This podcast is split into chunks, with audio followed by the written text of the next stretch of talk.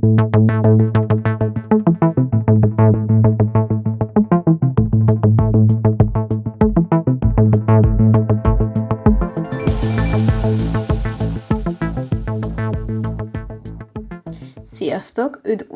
Az A Cup of Japan podcast legújabb epizódjában. Én Petra vagyok, és végre nem felejtettem elközölni ezeket a roppant fontos információkat veletek, hogy tudjátok, hogy ki az, aki egyébként nagy eséllyel 45 percig itt fog dumálni nektek.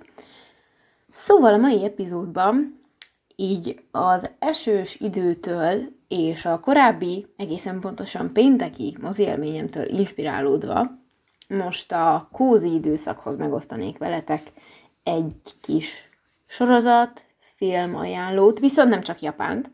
Van benne egyébként koreai is, úgyhogy um, egy kicsit változatosabb, illetve kis csavarral még pár nem japán művet is betettem a válogatásba. Kínai filmekkel annyira még nem volt dolgom, valahogy elkerültük egymást, és még nem találtam olyat, ami így nem is az, hogy nem fogott meg, hanem egyszerűen nem jön szembe velem sajnos.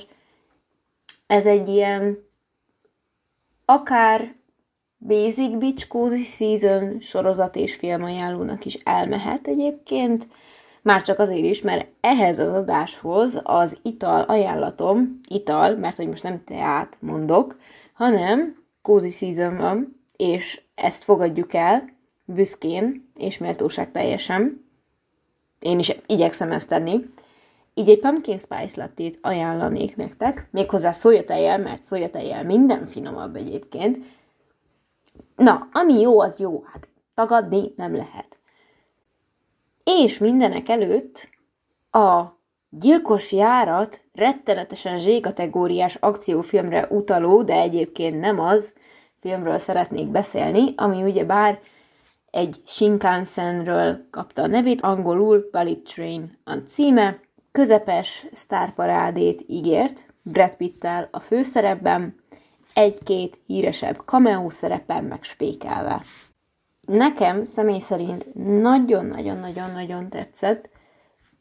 Ez a legjobb akciófilm?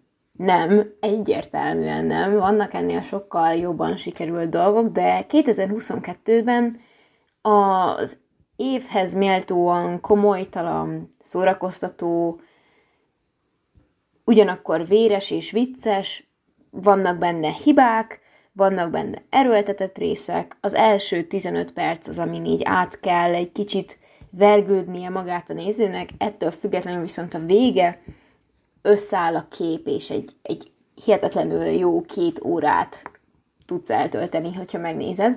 Úgyhogy aki lemaradt volna, én már most előre bocsátom, hogy nagyon ajánlom, főleg, hogyha szeretitek mondjuk Guy Ritchie-nek a filmjeit, vagy Tarantinónak a filmjeit, valamelyik a kettő közül gondolom játszik, vagy akár a Deadpool-t, mert kb. ezt adja vissza a film. Igaz, ennek egy, egy kisebb százalékát, kevésbé csúcsminőséget ad, mint az említett rendezők, de egyébként nem véletlen a hasonlat, mert érezhetően táplálkozott ezekből a, ezen rendezőknek a munkájából, ugyanazokat a stílus elemeket rá is fogtok jönni, hogy miért.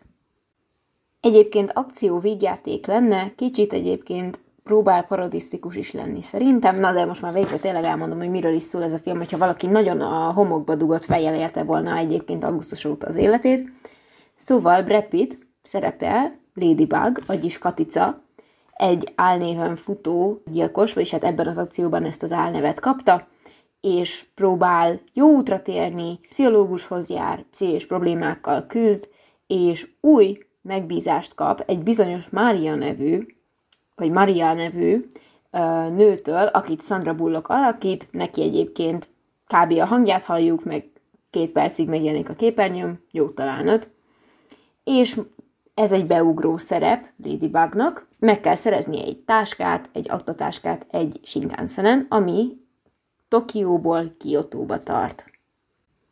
De mivel rövidesen kiderül, hogy az egy nézetméterre jutó bérgyilkosok száma messze meghaladja egyébként az átlagot, így logikus, hogy ez nem véletlenül alakult így, rövidesen egymást kezdik el gyilkolászni, kialakul egy teljes káosz, még drága japán utasaink jó szokásukhoz híven végig aludják az utat, majd szépen már csak ők maradnak ott. És egy összekötő kapocs van köztük, egy úgynevezett fehér halál nevű, elvileg orosz, kicsit se sztereotipikus módon persze, maffia vezér, aki még a japán maffia világát, az alvilágot is meghódította annó. Ugyebár mindenki álnéven fut ebben a filmben. Ott van például Lemon és Mikan. Én Mikannak fogom nevezni, mert ezt jobban szeretem a mandarinra, plusz ez hűbb az eredeti japán műhöz, mert hogy ez egy japán könyvből készült egyébként. És akkor még ott van a farkas, The Wolf, logikus módon, illetve Kimura, neki, ha minden igaz, azért ez a saját neve, Fehér Halál White Deathnek a fia, akit a stáblisták egyébként The Sun néven illetnek. Illetve itt van még nekünk Prince, nem, nem az énekes, és egyébként logikus lett volna számomra, hogyha mondjuk egy-két Prince számot betesznek a soundtrackben, a mindegy. Ő Joey King alakítja, aki ismerős lehet egyébként a Netflixes, nagyon-nagyon guilty pleasure-nek számító csókfülke? Talán csókfülke, de ilyen nagyon gagyi tini romkomokban játszott. Valahogy ne, én már csak ezekkel tudom amúgy asszociálni a csajszit, hogyha ránézek, és kurvára irritált az egész filmben. De ez amúgy egyébként illet a karakteréhez is, mert a karaktere is olyan borzasztó idegesítő volt. Igazából nekem két óra azzal telt el, hogy élveztem a filmet, és egy percet nem unatkoztam. Jó, az első 15 perc azért elég ducagős volt, ahogy már mondtam. Plusz vártam, hogy végre ez a Csajci a filmben végre megpurcanja, mert már annyira nem bírtam elviselni. Szóval ez egy spoilermentes élménybeszámoló és kritika lesz, bár nem szakszerű, mivel nem vagyok filmesztéta, sem átlagos esztéta, és nagyon-nagyon-nagyon-nagyon-nagyon nagy piros pont a rendezőnek, hogy beválogatta Sanada Hiroyukit a színészgállába, aki az egyik legcsodálatosabb japán színész, játszott egyébként az utolsó szamurájban is, a Minamatában, ez egy 2020-as dráma volt, meglepő módon a Minyonokban ö, szinkronizált, lol, a 47 Roninban, bár ezt én, én messze adnám, illetve a Körben, ami még ismerős lehet, illetve még több, több japán filmben is természetesen. És akkor ott van nekünk a csodálatos Brad Pitt, akit én minden ellenére imádok, csodálatos színész, amikor felfogja a haját, az, az egy külön gyönyör volt, nem mindegy. És annak ellenére, hogy ráadtak egy szemüveget, meg egy halász csapkát, ennek ellenére még mindig gyönyörű és csodálatos esztétikai látványt is nyújt, amellett, hogy amúgy kurva jó színész még mindig. Úgyhogy meg e, itt azért mondjuk a, a stylistoknak és a jelmeztervezőknek azért így lenne egy-két keresetlen szava, mert ez megint annyira sztereotíp, hogy ráadunk valakire egy kibaszott sapkát, meg egy kibaszott szemüveget, és akkor már biztos ilyen kis nyomi meg kocka kinézetű lesz. Ez könyörgöm. Ez, ezt már így az elmúlt 60 évben kimaxolta szerintem így a filmművészet, szóval azt így hagyjuk. A rendezőről pedig David Leitch rendezte, tuti rosszul mondtam most a nevét, vagy Leitch németesen, na mindegy. És ő kaszkadőrként kezdte pályafutását, egyébként nagyon sokszor Brad Pittnek volt a kaszkadőre, szóval vele azért már így eléggé komoly szakmai ismerettséget tudhatnak maguknak. Dolgozott a John, Win, John Wick filmeken is, társrendezőként és producerként, a Deadpool második részét, illetve az Atomszőkét is ő rendezte. Nekem egyébként tetszett a Deadpool második része is, szóval szerintem az kifejezetten jól megcsinálta, bár tényleg jobb volt az első, hozzáteszem. És amúgy eredetileg meg se akarta rendezni a Pali a filmet, mivel egy kicsit zavarta ez a nagyon rögzített tér, amit a vonat ad. Viszont eléggé jól ki lett maxolva ettől függetlenül a filmben, tehát így a, a WC, az összes létező kabin, a gyerekvagon, a csomagtartó, a bár, konyha, mindenki lett használva a filmben, még a teteje, alja, ablaka, mindene a vonatnak, szóval szerintem ez tök jól meg lett oldva, és nagyon kreatív jelenetek voltak benne. Ez egyébként a verekedős, gyilkolászós, vértöfröcsögő jelenetekre is igaz, mint egy beadrenalinozott Orient Express, nagyon sok neonfényjel. Egyébként esztétikailag tényleg nagyon-nagyon-nagyon csodálatos élmény nyújt a film. Ugye a neonfények nagyon jó hangulatot teremtenek, egyszerűen olyan jó milliót teremt a film, hogy már szerintem az bevonza az embert. Vannak benne olyan abszurd, irreális dolgok, amik egyébként egy ilyen szerintem szórakoztató mindfuck élményt is nyújtanak, és sok japán hatás is érzékelhető benne, nyilván, mivel egy japán könyvből készült, erről majd még amúgy fogok bővebben mesélni. Van benne egy kis kawaii, például ilyen plüss állatok, hogy maszkot, hogy hívják ezt magyarul, kabala állatok, vagy ilyen, ilyen reklámfigura kabala állatok, akkor például ez a tipikus japán kawaii, nagyon cuki kis csaj, a Joey Kingnek a karaktere, aki emellett tényleg kibaszott ivitáló. Hozzáteszem, a japánok tényleg, tényleg képesek úgy aludni, mint a kő a vonaton, meg buszon, meg akárhol, és akkor kellnek fel, amikor le kell szállni. Ezt így a saját két szememmel is láttam, úgyhogy ezt, ezt tök reálisan lehozta a film. Azt nem mondom, hogy esetleg egy ilyen vagdalkózós, mm, mérges kígyó méreggel döfködős csetepatéra nem kellének fel, de ez ne is derüljön ki inkább. Az viszi előre a sztorit egyébként, hogy folyamatosan akadályok jönnek Ladybug elé, aki ugyebár folyamatosan le akar szállni a vonattal, vonatról végre a, az aktatáskával, amit meg, meg kellett ugye szereznie, és ugye jön a film végén a fordulat, a nagy leleplezés, összeáll a kép, minden, tényleg, ha tetszett, mondjuk a kutyaszorítóban és a Deadpool, akkor szerintem ez is fog tetszeni. Ez az ilyen tipikus limonádé akció vígjáték, nagyon jó kis kikapcsolódás tényleg, hogy ha nem akarsz az életeden gondolkozni, arra ez nagyon jó. És beszéljünk egy kicsit a könyvről. A könyv eredeti címe egyébként a Maria Beetle, vagyis a Maria Beetle, én arra tudok asszociálni ebből a címből, hogy a Sandra Bullocknak a karakterének ez a neve, mivel csak az ő nevét említették Máriaként, és Kotaro Isaka a szerzője ennek a könyvnek. Ő Japán egyik legsikeresebb krimi, thriller írója, tehát nem véletlen, hogy felkeltette nyilván Hollywoodnak az érdeklődését is. Ugyanez a sztoria a könyvnek, a világ legszerencsétlenebb sor- nem sorozatgyilkosa, bérgyilkosa, ugyebár a Ladybug, utazik a vonaton, fut össze a Mikan és Lemon névre hallgató bérgyilkosokkal. A könyvben egyébként azért nevezte el így őket a szerző, mert hogy ők egy ilyen édes savanyú páros, illetve elég nagy különbség például a film és a könyv között, hogy Tokió és Morioka között megy a vonat.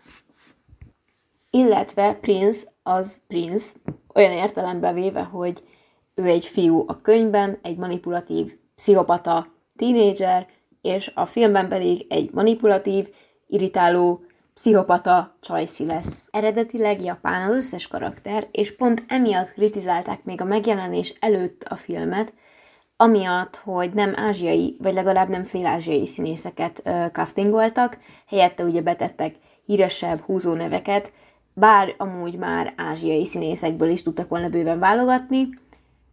David Inoue például a Japán-Amerikai Polgárok Ligájának ö, ügyvezető igazgatója bírálta a szerepost, szereposztást, mivel úgy gondolta, hogy az amerikai színészek akkor lettek volna megfelelőek, hogyha mondjuk az Egyesült Államokra változtatják meg a helyszínét is a filmnek, viszont ugyebár ettől függetlenül megtartották a japán helyszínt.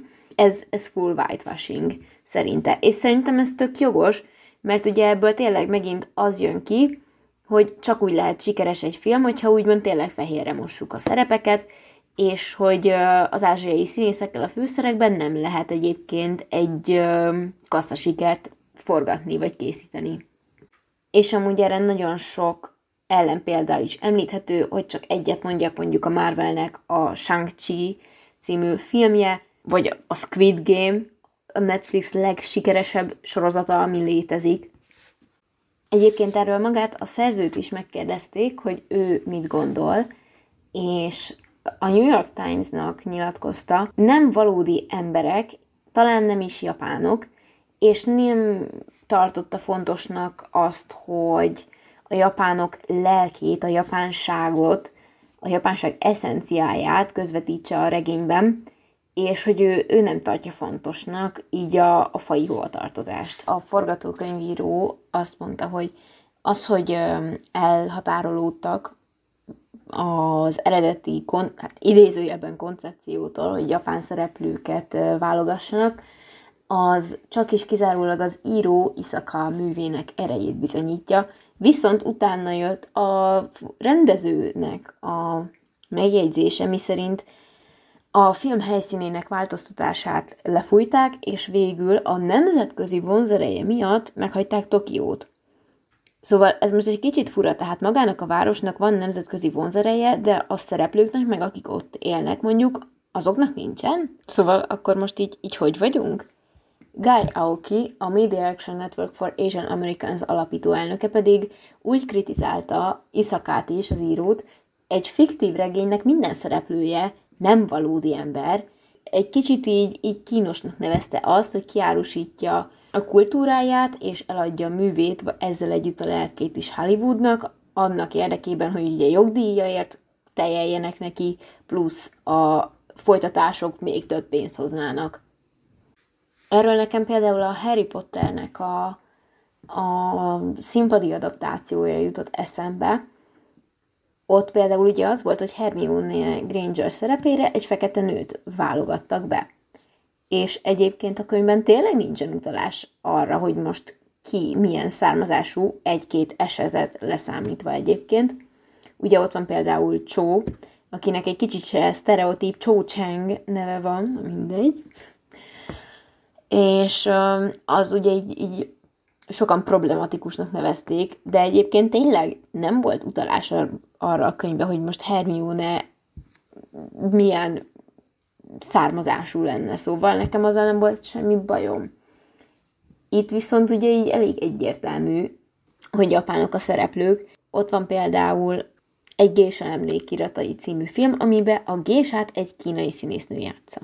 És tudom, hogy ez sokatnak nem tűnik fel, de ott is egyébként a sztori Japánban játszódik, tehát akkor már így, ja, és egy tradicionális japán szórakoztató nőről szól, akkor legyen már könyörgöm a szereplő is japán. Szóval én egyébként annak a pártján állok, hogy, hogy jobb lett volna egyébként, hogyha ezt japán színészekkel megcsinálják. Ott is rengeteg feltörekvő színész van, aki szeretné kipróbálni magát Hollywoodban, és nagyon sok olyan színész van, aki így a semmiből tör a csúcsra. Szóval kimondta, hogy nem lehetnének ott is ilyen igaz gyöngyök.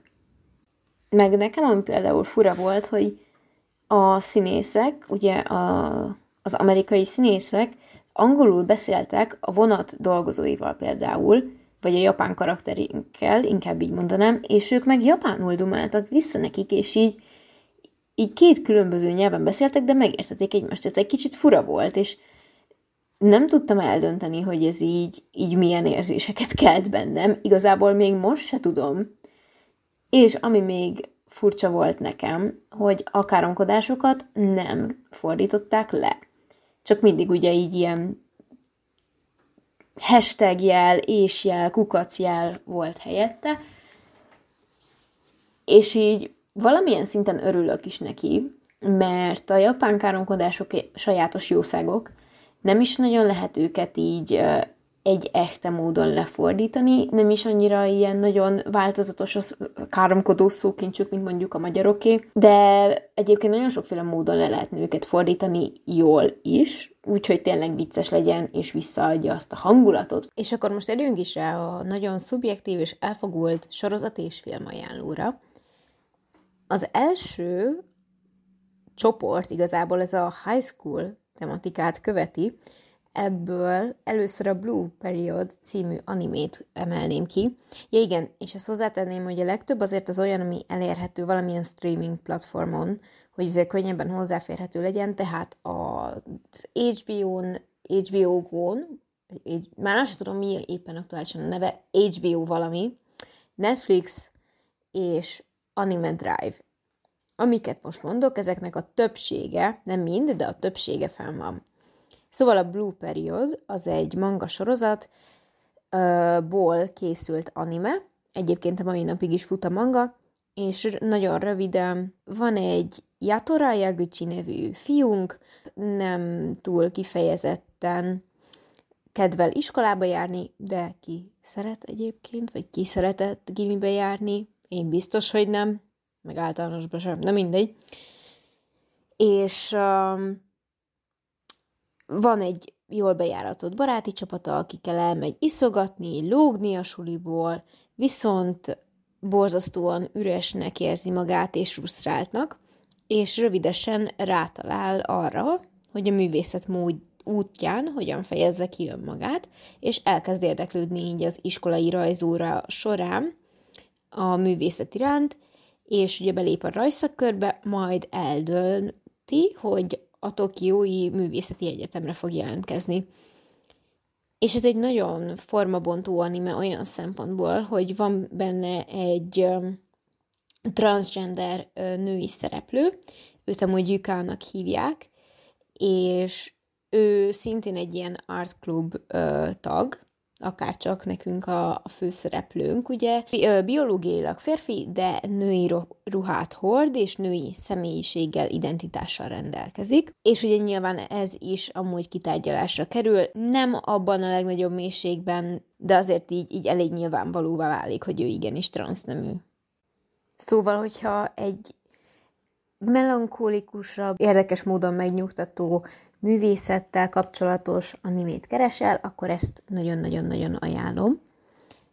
A következő, a Kimino Todoke, szintén ezt a kicsit lassabb, kellemes gimis légkört jeleníti meg, tehát egyik sem azok közül, amiket most mondok, ilyen akciódús, hanem egyszerűen csak így egy ilyen kis szelet életet, egy slice of life kategóriába sorolható viszonylag híres, szóval szerintem sokan ismerni fogjátok már, de hogyha mondjuk valahogy elkerült a figyelmeteket, mindenképpen ajánlom, nekem ez volt az egyik legmeghatározóbb anime élményem, és a kózi hangulathoz nekem valahogy így az összes ilyen tipikus suliban játszódó, romantikus tini dráma, slice of life, ez, ez mind belefér.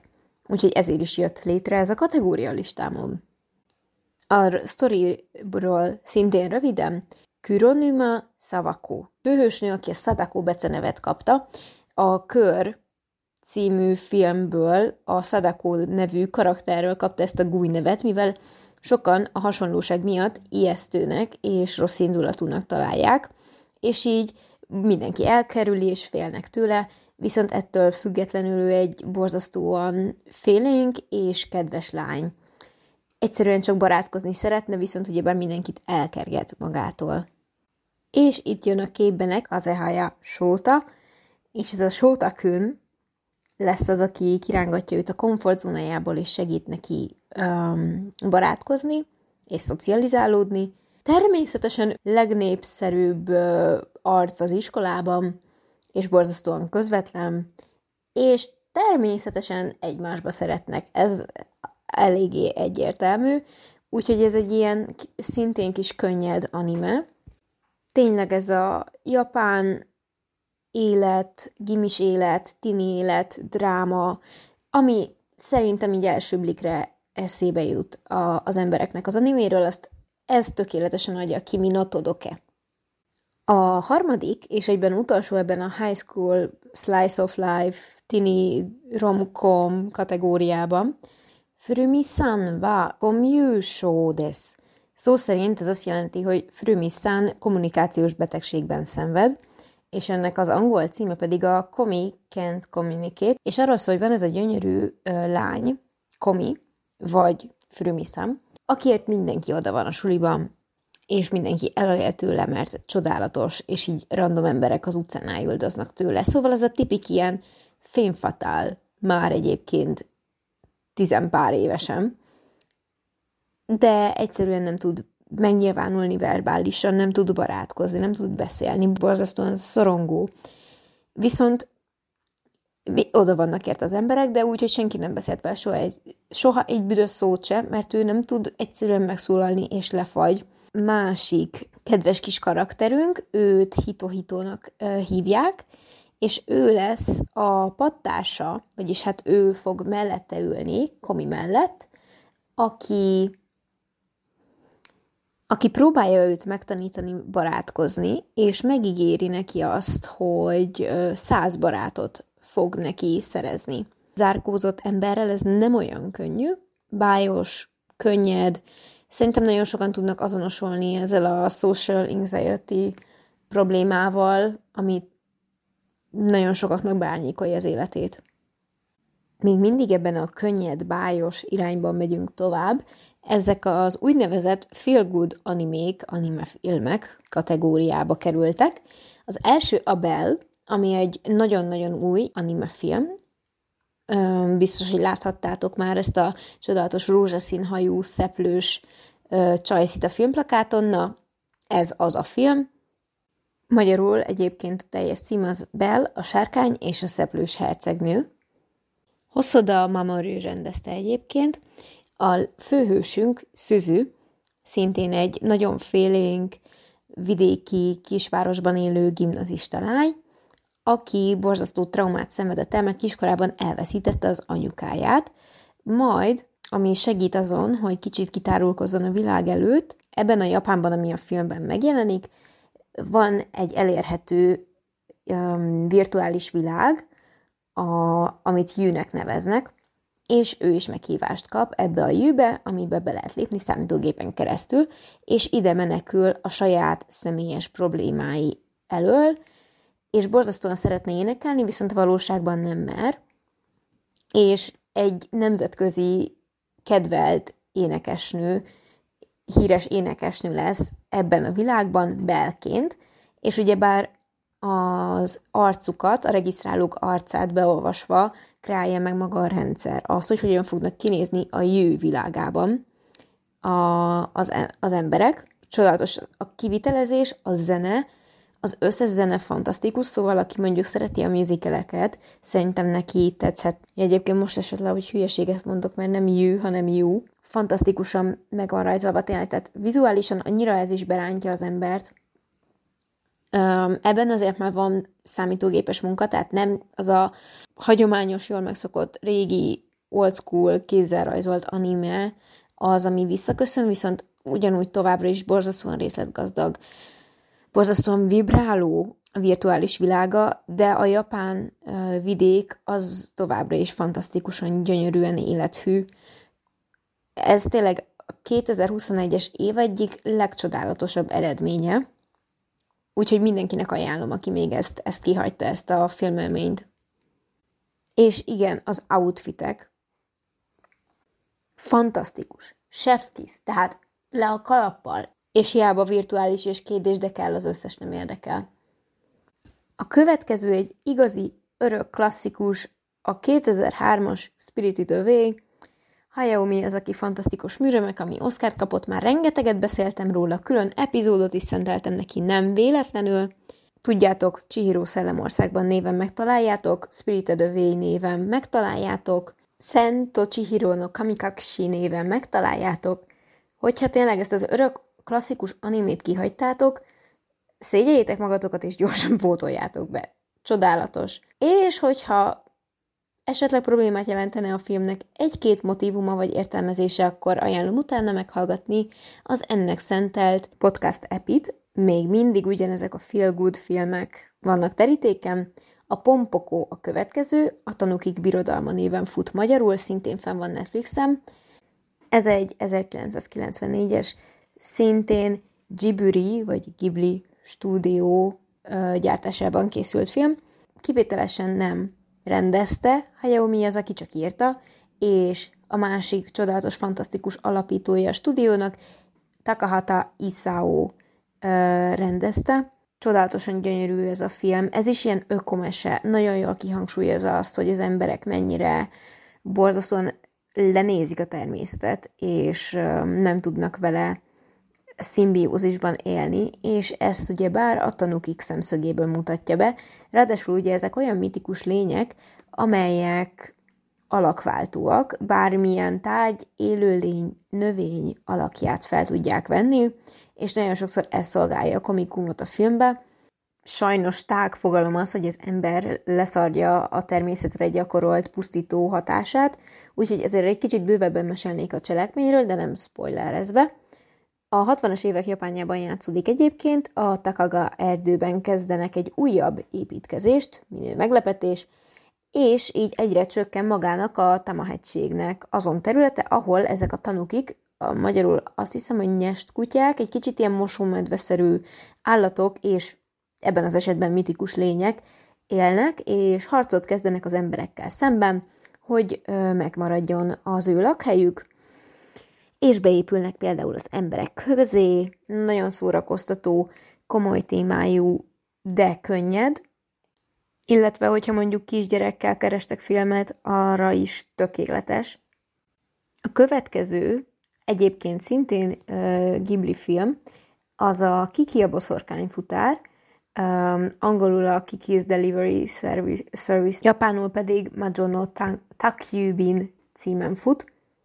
A főhős ugyebár a címszereplő Kiki, aki, mivel be, a tradícióik szerint betöltötte 13. életévét, így egy évet önállóan kell helytállni a nagyvilágban, és így egy kikötővárosban ö, ver sátrat, idézőjelben, és kezd futásszolgálatot először seprűvel, majd elveszíti viszont a varázserejét, és az idegen környezetben is nehezen találja meg a helyét, nehezen jön ki a, a helyi gyerekekkel, és sokszor magányos is, és az ő küzdelmét a varázserejének visszaszerzéséért mutatja be a film, de mindemellett a személyes kapcsolatokra is nagyon nagy hangsúlyt fektet, és itt sem az akciódúság az, ami lényegeben vannak azért ilyen akció jelenetek, nagyon sok idézőjellel, tehát azért történik valami a filmben, de egyszerűen olyan milliót teremt, hogy igazából, ha csak azt néznéd, hogy ott léteznek, és sütnek, főznek, utaznak, repülnek, akkor is nagyon jól szórakoznál és lekötne. Végezetül megemlíteném ebben a kategóriában a könyvek hercegét. Az angol címe a Whisper of the Heart, az valószínűleg ismerősebb lehet.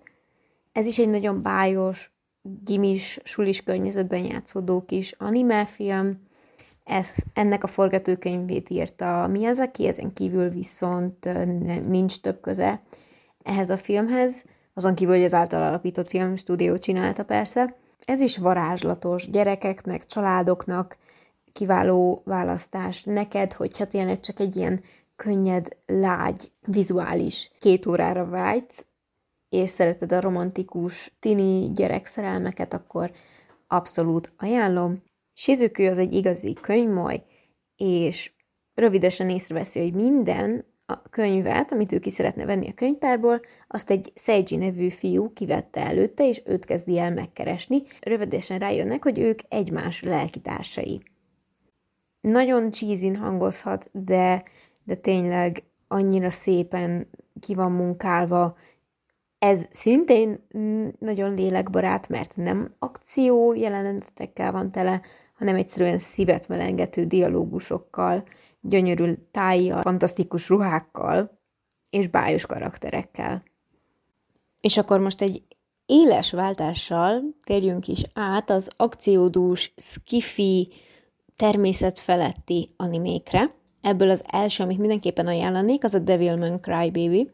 Az is egy Netflixes saját gyártású, eredeti internetes platformokra készült anime. 2017-es, azt hiszem, vagy 18-as, és a főszereplő az egy Akira nevű, gyáva félénk fiú, a szöges ellentéte a barátja, e, ez az Asukaryu nevű srác, és beavatja rövidesen egy titokba, föld őslakóival, ahol démonok voltak. Viszont Ezek a démonok ugyan eltűntek, de kezdenek újraéledni, ez pedig veszélyezteti az emberiség fennmaradását. Apja kísérletet tett arra, hogy egyesítse a szörnyeket és az embereket, így egy új hibrid fajt hozzon létre. Viszont az apja belebolondult a kísérletekbe, és a fiára jóra hagyta a feladatot. És amikor démon felderítő túrára mennek egy egyébként szerintem illegális technóbuliba, ott megszállja Akira testét egy Amon nevű démon, viszont Akira képes úrá lenni ezen a démonon és parancsolni neki.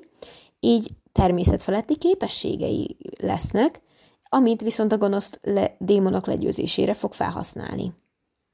Persze egyre bonyolódik majd a sztoria, hogy előre halad, borzasztóan intenzíven megjelenik benne a testiség, a szexualitás, a szerelem, a tinikor, a pubertás, nagyon sok témát körüljár, és még az LMBTQ is megjelenik benne.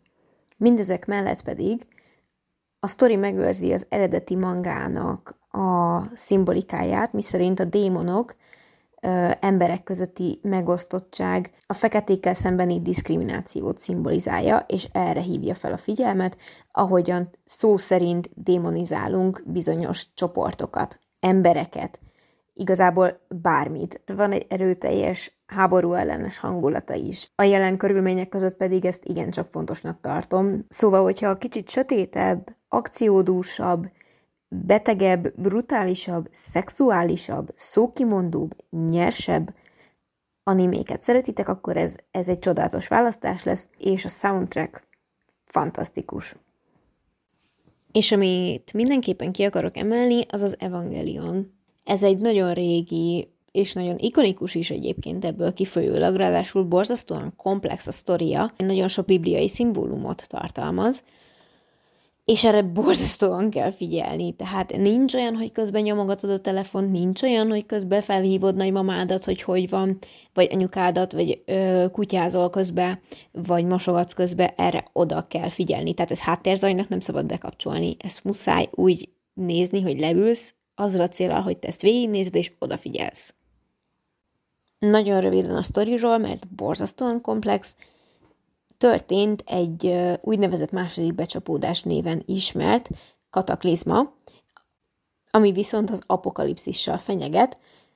Kicsit ismerős szerintem most már napjainkban ez a jelenség, és ezek az úgynevezett angyaloknak nevezett uh, szörnyek, azok, amelyek leszállnak az űrből, és megtámadják az embereket, egészen pontosan Tokió 3-at, mivel már a régi Tokió megszűnt, ugyebár, szóval ez egy disztópia lényegében, amit megjelenít ez az anime. Az emberiség pedig nem tudja mással megvédeni magát, mint egy titokzatos szervezet a NERV ö, fegyvereivel, ezt pedig Gendo Ikari vezeti, akinek majd a fia is bekapcsolódik ebbe a szervezetbe, és evangelionoknak pedig ezeket az angyalok ellen fejlesztett humanoid ö, hatalmas robotokat ö, nevezik. Az evangelionokat pedig gyerekek vezetik, és Shinji, ugyebár Gendo 14 éves fia is egy ilyen vezetője lesz, az egyik ilyen hatalmas nagy robotnak, és így nyerünk ö, belátást a nervnek a borzasztóan kusza hálójába, és hogy mi is áll a szervezet mögött, ugrál térben és időben a sorozat, és rövidesen kiderül, hogy mi is volt az a kataklizma, és hogy miért is jött létre ez a szervezet, ki, kivel, hogyan áll kapcsolatban. Annyit már most elárulok, nem nagy spoiler, mivel elég egyértelművé válik már az első részekben, hogy Shinji apja, Gendo az, aki végig kavarja a szart mindenkinek. Végezetül egy filmet említenék meg, a Ninja Scroll-t, ami nekem mi szerint az egyik kedvenc filmem így általánosságban, a némék között pedig határozottan, ez is egy régebbi 93-as. A feudális Japánban játszódik, szóval az őszi tematikába nem csak az akciódússága miatt illik a képbe, hanem amiatt is, hogy ez egy kicsit ilyen nagyon rossz kifejezéssel élve perióddráma. Jubei, a vándor, aki gyanúsan jól harcol, rátalál egy női szamurájra, akinek előtte legyilkolták a csapatát, sötét erők, ezek a sötét erők pedig a sötét sógunt szolgálják, egészen pontosan Kimon 8 démona. Céljuk megdönteni a Tokugawa sógunátust, és átvenni a hatalmat ugyebár Japán felett, rövidesen pedig Jubei nem marad egyedül utazásai során, hanem Kagero, az, a ninja harcos nő csatlakozik hozzá. Természetfeletti ninja, akció, minden, ami kell, az benne van ebben a filmben, borzasztóan jól ki van dolgozva ez is, igazából csak jól kidolgozott filmeket, sorozatokat válogattam ide. Nem kell aggódni, ez is elég nyersen, erőszakosan ábrázolja a harcjeleneteket, ami csak, ami csak kell, az benne van ebbe a filmbe. Nekem mondjuk a gyomrom néha még kicsit rosszul is viselte, valahogy így az animékben ezek az ilyen véres jelenetek még undorítóbbra sikerülnek, mint mondjuk mm, valóságos, nagyon-nagyon valóságosnak tűnő műbeleket nézegetni a filmbásztom. Úgyhogy tényleg erős idegzetűeknek ajánlom, de a sztori miatt más szerintem megéri megnézni. És akkor végezetül, ami szintén ebben az akció kategóriába tartozik, az a My Name. Ez egy K-dráma, ami szerintem egy fantasztikus darab, és hogy ez tetszett nektek a Squid Game, és szeretnétek valamilyenhez hasonlóan izgalmas dolgot nézni, akkor mindenképpen csekkoljátok borzasztóan tragikusan rosszul ejtem ki a koreai neveket, úgyhogy most maradjunk a főszereplőnő és az ő kapcsolatainak nagyon elvont megnevezésénél. Tehát a főszereplő Chajsi már gimis korában elég tragikus sorsot él meg, hiszen elveszíti az édesapját, előbb körözés alatt áll, majd az édesapja hazatér hozzá, viszont a lakásuk előtt meggyilkolják, és a kislány ennek szemtanúja, és ez az a pillanat, amikor bosszút ö, fogad az apjáért, és akkor csatlakozik az apjának, le, az apja legjobb haverjának a bűnszervezetéhez, ami ugye a szokásos dolgokkal foglalkozik, ugye bár, de főleg drogkereskedéssel, és ennek a roppant jóképű és sármos bűnszervezet vezetőnek lesz a kémia rendőrségnél.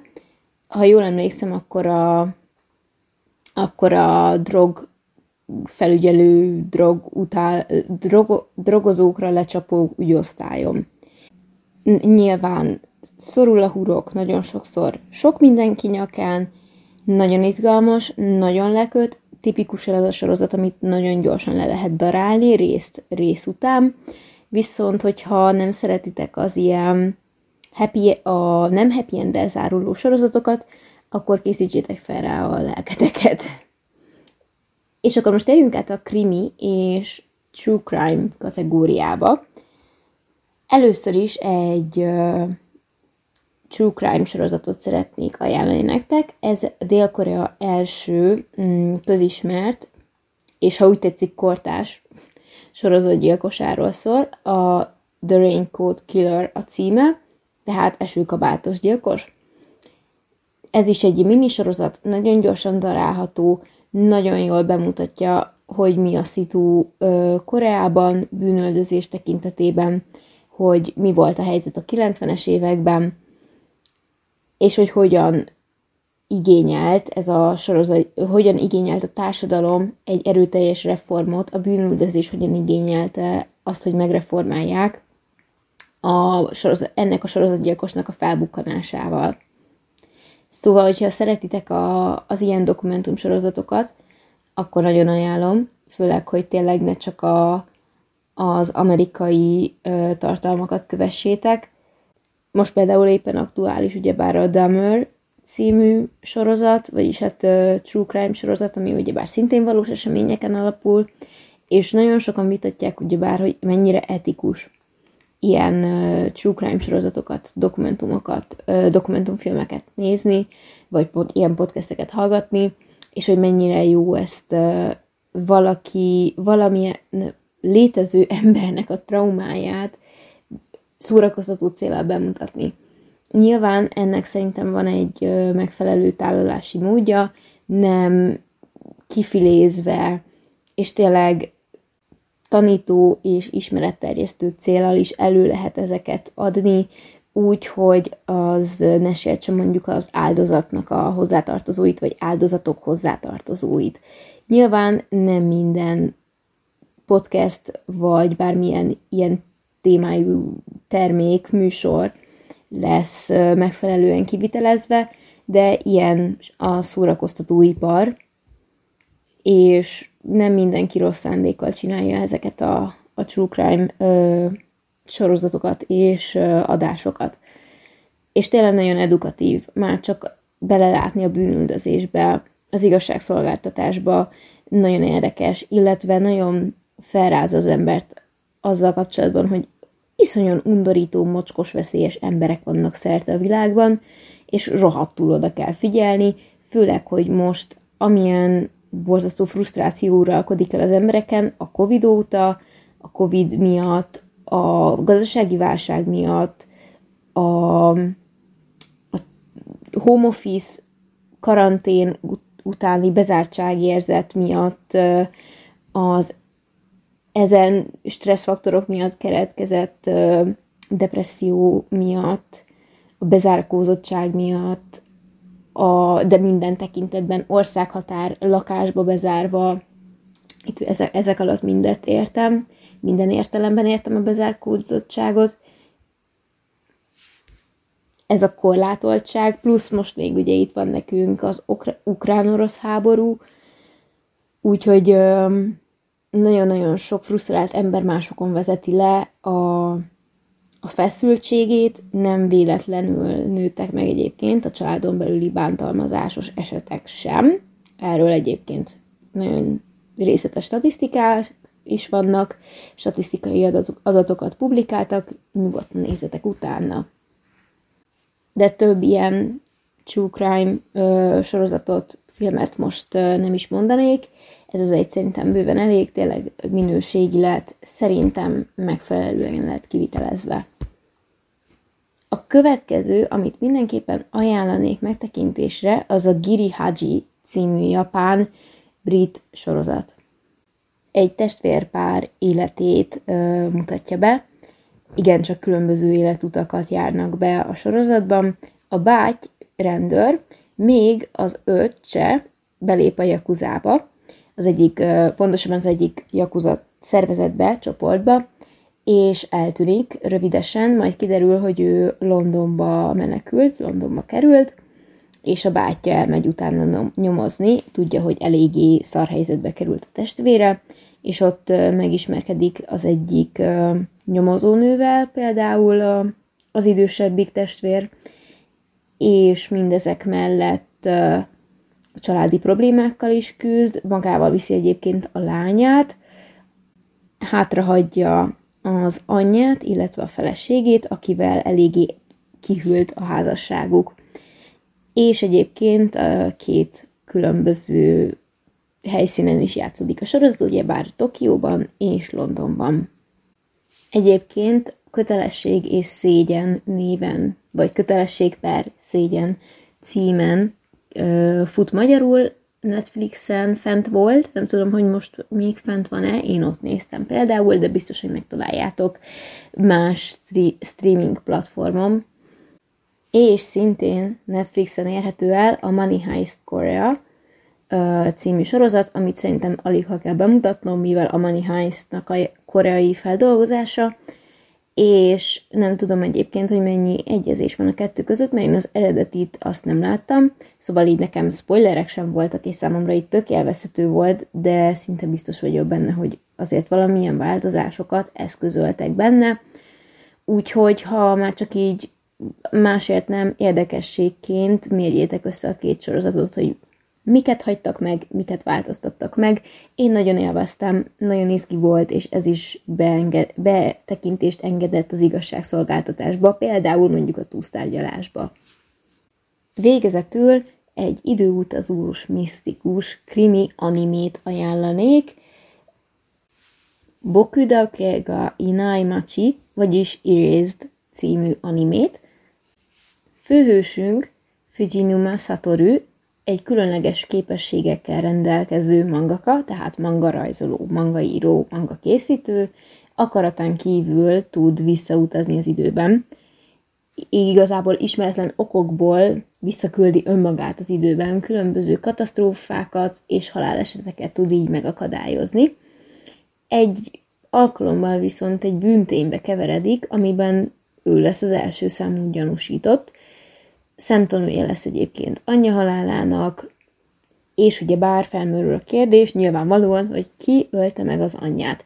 És ez vezeti rá őt arra, hogy megint véletlenül visszautazon az időben, méghozzá a saját általános iskolai éveibe megy vissza, annak érdekében, hogy megelőzze Hinazuki Kajó meggyilkolását, vagy eltűnését. Egyszerűen nem lehet tudni, mi lett a lányjal.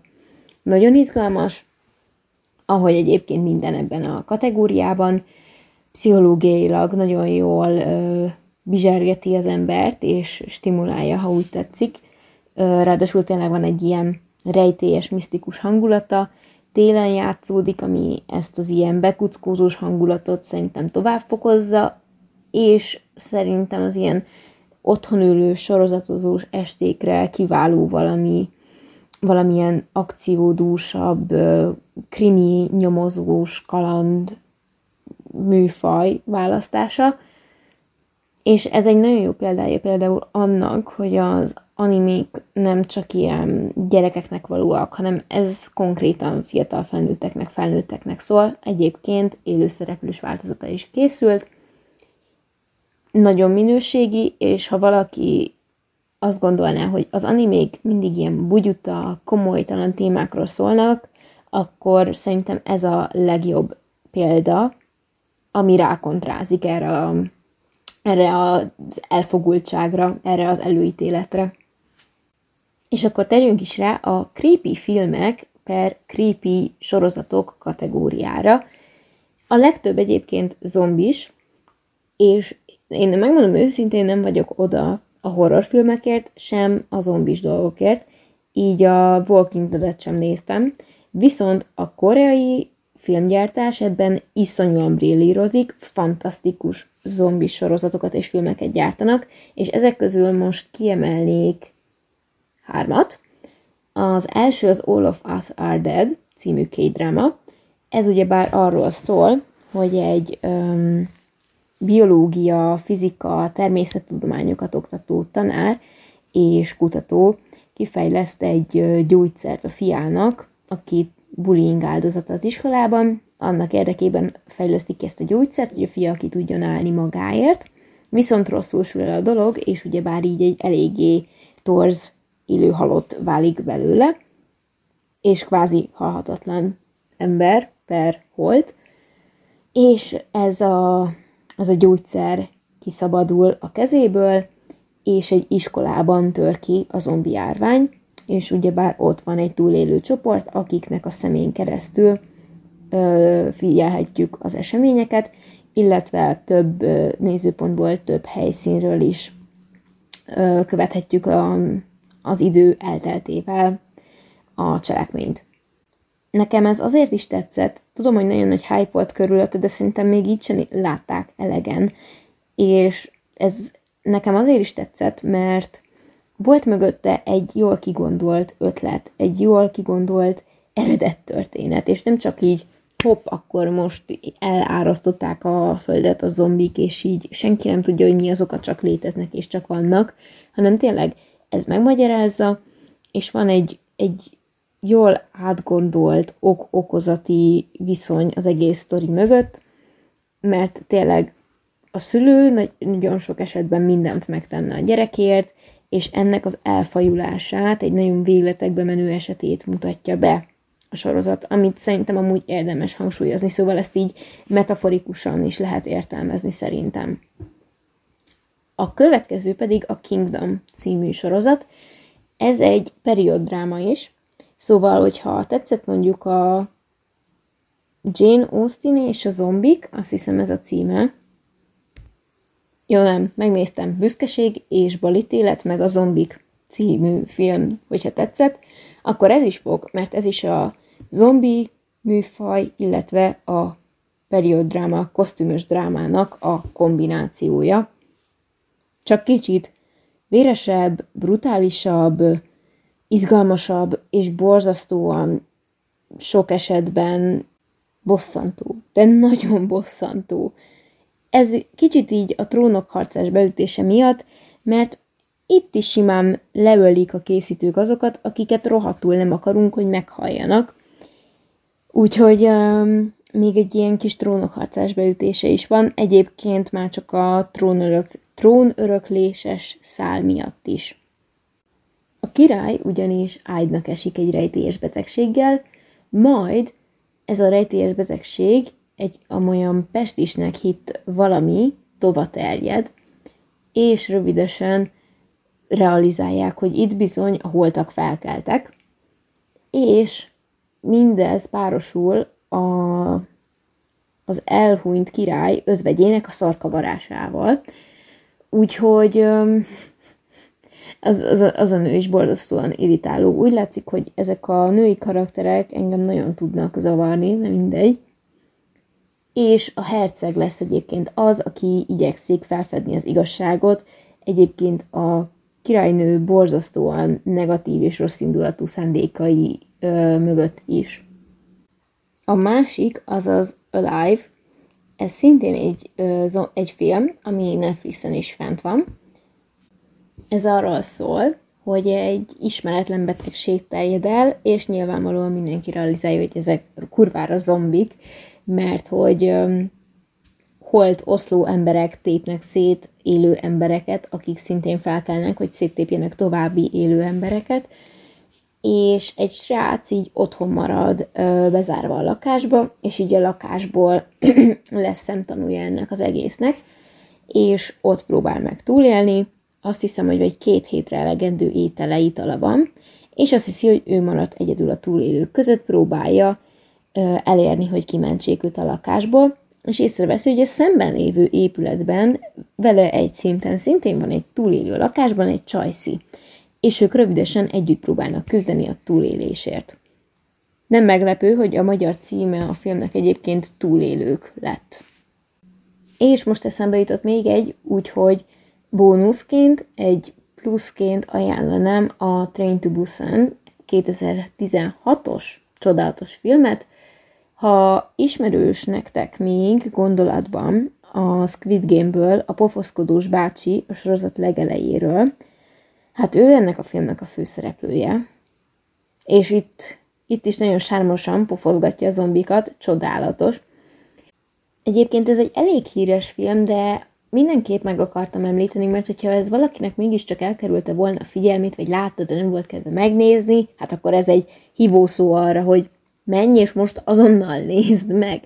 Fantasztikus, tényleg nagyon jó, izgalmas, fordulatos, vannak benne szerethető, utálható és ugyanakkor komplex karakterek. E, ez is ugyebár a, a hermetikusan elzárt uh, helyszín miatt még inkább uh, feszültséget kelt a nézőben, ami általánosságban igaz ezeken a hajókon, vonatokon, egy térben játszódó filmekre, sorozatokra ha úgy tetszik, ez a Bullet Train-nek a zombis verziója. Meg az Orient Expressnek.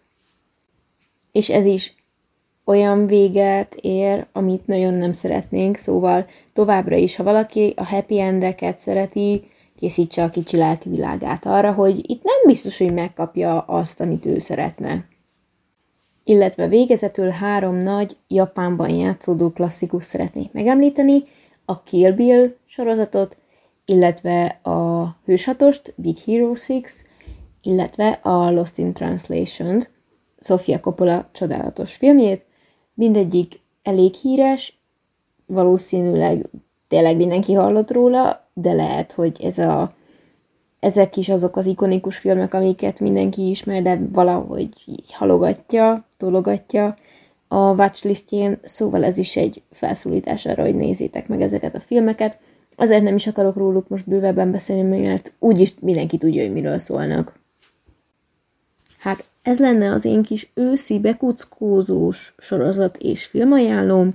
Remélem, hogy találtok köztük olyat, ami elnyerte a tetszéseteket, így első hallásra, mazsolál, na, mazsolázgassatok köztük nyugodtan, majd a leírásba beteszek minden megemlített művet, úgyhogy nem kell jegyzetelni, miközben hallgatjátok, mondjuk a vonaton, buszon, villamoson az aludtok éppen 26 ezer másik emberrel összepasszírozódva, mint egy szardéniás dobozban. Tényleg szerintem vagy valami romantikus, ö, lélekmelengető slice of life, vagy pedig ez a thriller, pszichológiai horror, mm, zombis film az, ami, ami nagyon illik az őszi hangulathoz. Úgyhogy ez az én személyes preferenciám, de hogyha nektek van bármilyen másik bevált filmsorozat, sorozat, film, amit ilyenkor szerettek megnézni, vagy csak egy műfaj, amit ilyenkor preferáltok, akkor tudassátok velem, írjátok meg nyugodtan majd Instagramon, üzenetben, e-mailben, bárhol elérhettek, minden kontaktot megtaláltok a leírásban. Egyébként nem egy nagy Assisdas, A Cup of Japan podcast néve mindenhol megtaláltok. Csók mindenkinek, ígyatok sok teát, pumpkin spice lattét, és egyetek sok sütőtököt.